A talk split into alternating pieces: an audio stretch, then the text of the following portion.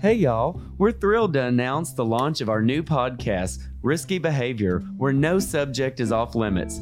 We want our listeners to sit back, tune in, and enjoy a beverage with us as we explore controversial issues and answer your health and wellness related concerns, ranging from nutrition and exercise to sex and prescription drugs. I'll be here with co host Dr. Sweta Chakraborty, who's a national media risk expert as seen on CNN, the BBC, Fox News, and more. Don't just think this show is all science as usual.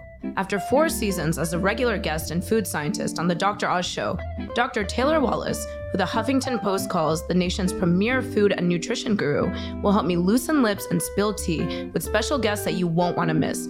Here's a few sneak previews. I was in Ecuador a few years ago, and you know, I'm all about environmental sustainability. So while I was there, I just took my ex boyfriend's ring and threw it in the volcano. Because, you know, I'm just trying to be green. Young people are having less sex. less sex. Mm. And why why are young people having so little sex? And what does that mean for social relations, for mental health, for loneliness issues? How is that then resulting in depression, anxiety, stress? There are negatives to telling scaring people against being intimate.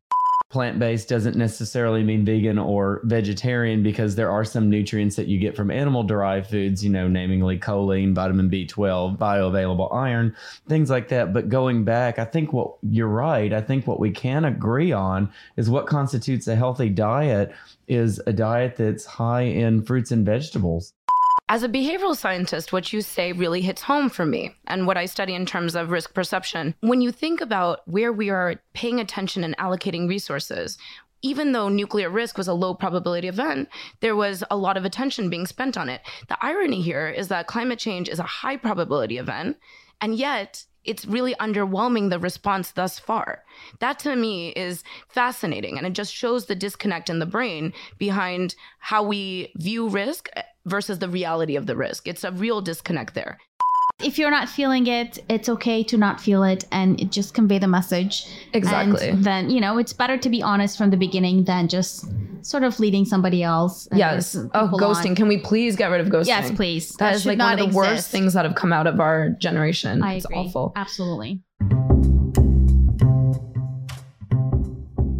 That's a wrap for today. Have ideas for the show? Tweet us at Dr. Taylor Wallace. That's D R T A Y L O R W A L L A C E. And me at Sweta C. That is S W E T A C. Thank you for tuning in to Risky Behavior. Until next time.